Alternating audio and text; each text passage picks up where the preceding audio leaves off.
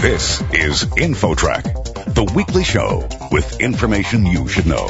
Here's what's happening on this week's show. Do you ever lose focus when doing your work?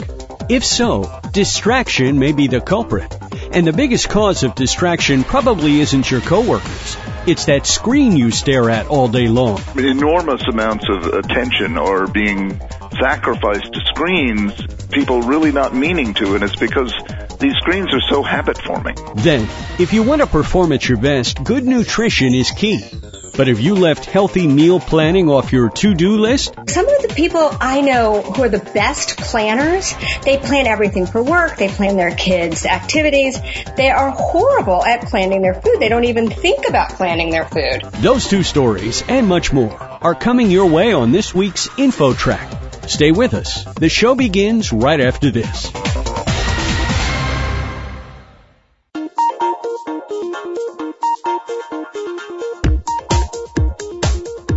InfoTrack, the weekly show with information you should know.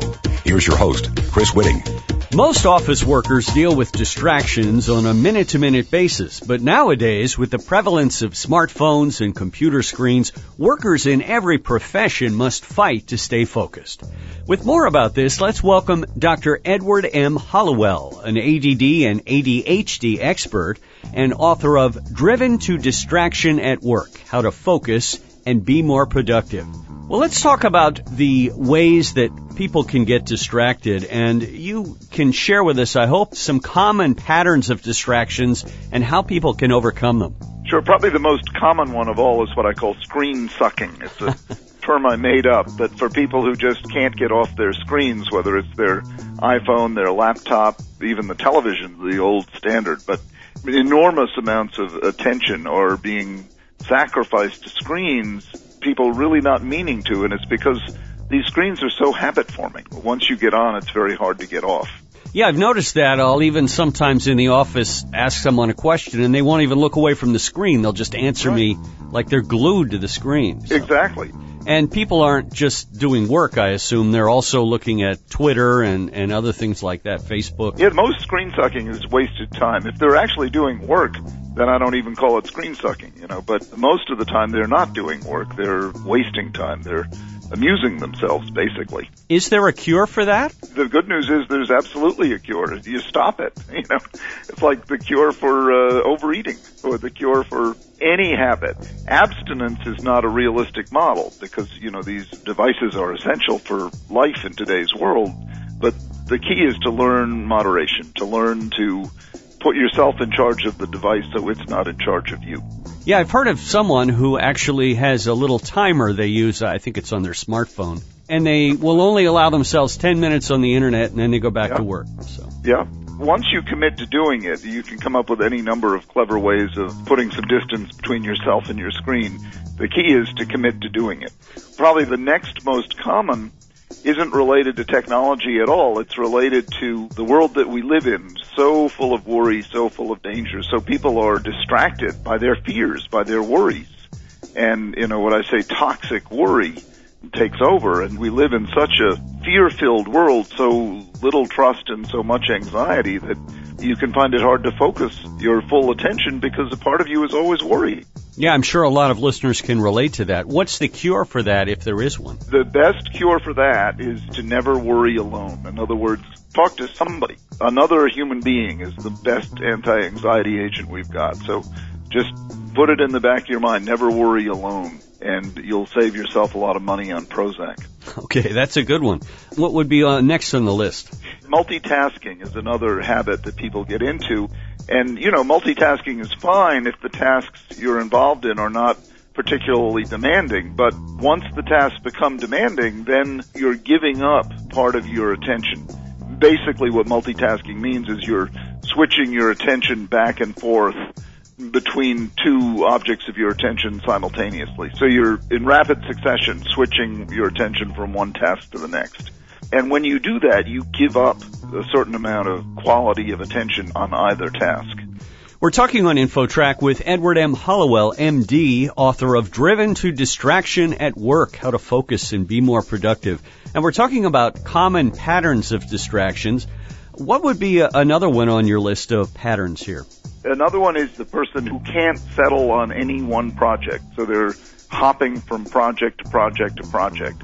And again, these people tend to have a lot of ideas, but they don't complete them. They don't bring any to fruition. And, mm-hmm. and that, of course, can be very frustrating. So it's whatever new, bright, new, shiny object comes along, they're all excited right. about it. And they're often all really good. They're all great ideas. And the solution to that is to just organize them, write them down, and then prioritize and, and make a priority for where do you want to invest your attention next. And by writing it down, that allows you to prioritize more effectively. Now I see one of these patterns is called being the hero. What's that all about? This are the wonderful people who want to take care of everybody. They're wonderful to have around because they're helping everyone else out. But if they're not careful, they'll burn themselves out. So you, you need to give yourself permission to take care of yourself. Okay, so don't try to save everyone else. Save yourself first, in other words. You save yourself first and then go about saving other people. It's great. You know, these are very valuable people in organizations. They're helping people, sort of the opposite of the narcissist who is really kind of dangerous in organizations. But the person who is committed to helping other people, that's wonderful as long as he or she makes it a priority to take care of themselves as well. We're talking on InfoTrack about how to focus and be more productive, and that's actually the subtitle of the book, Driven to Distraction at Work. And we're talking to Dr. Edward Hallowell. So we have one left on the list of six, and I guess it's called Dropping the Ball. What's that about? Well, th- these are people who have true attention deficit disorder. The book is not about attention deficit disorder, which is a specialty of mine, but rather attention deficit trait, which is a condition that modern life creates. But true ADD is not created by modern life. It's a condition you're born with. And millions of people have it. Millions of adults have it and don't know they have it. And it's a good news diagnosis because once you catch on to the fact that you have it, your life can change dramatically for the better but you've got to catch on to the fact that you have it. And the telltale signs are number one, unexplained underachievement. You know you could be doing better and you just can't figure out why. You know you're the smartest person in the company, but you're not near the top or what have you. And then as you look more carefully, you notice that your attention, while you can pay super attention when you're interested, your attention wanes when you're not interested. It goes elsewhere.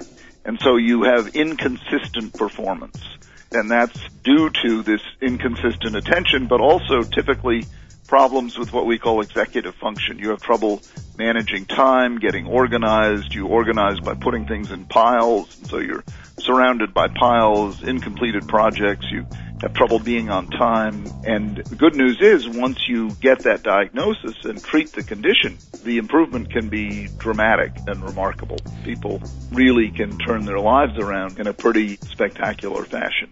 If you do have those symptoms, can you go to just your regular doctor or do you need a specialist? Some doctors, if they know about it, by all means, but normally you go to see a psychiatrist. Well, the book is Driven to Distraction at Work How to Focus and Be More Productive. Edward M. Hallowell is the author. Thank you so much for joining us on InfoTrack. My pleasure. Take care. Next, if your usual meal planning consists of finding the nearest fast food joint, we've got an interview you've got to hear. You're listening to InfoTrack. More after this.